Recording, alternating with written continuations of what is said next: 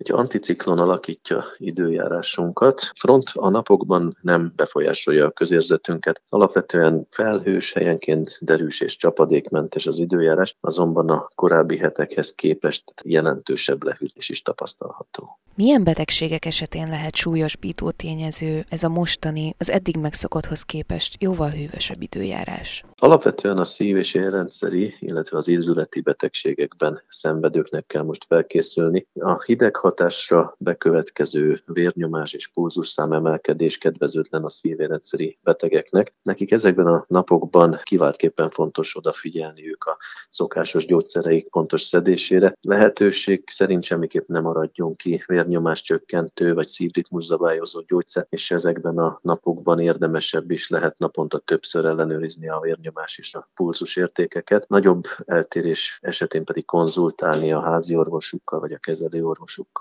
A célérték 135 per 85 higany mm alatti átlagos vérnyomás értéket jelent, tehát ha pármérés e feletti értéket mutat, az még nem gond, azonban ilyen esetekben érdemes az elkövetkező napokban is napi több alkalommal ellenőrizni és lejegyezni a vérnyomás és a pulzus értékeket, majd ne felejtsük el elvinni a vérnyomás naplót a következő orvosi vizitre. Az izületi betegségekben szenvedők szintén számolhatnak panaszfokozódással ezekben a napokban, ők is gyakrabban nyúlhatnak ilyenkor fájdalomcsillapítókhoz, de amennyiben napokon keresztül szorulnak ilyen jellegű gyógyszerekre, mindenképpen javasolt odafigyelni a gyomorvédelemre, ugyanis hosszabban tartó szedésük mellett nagyobb eséllyel fejthetik ki a gyomornyálkahártya károsító hatásukat.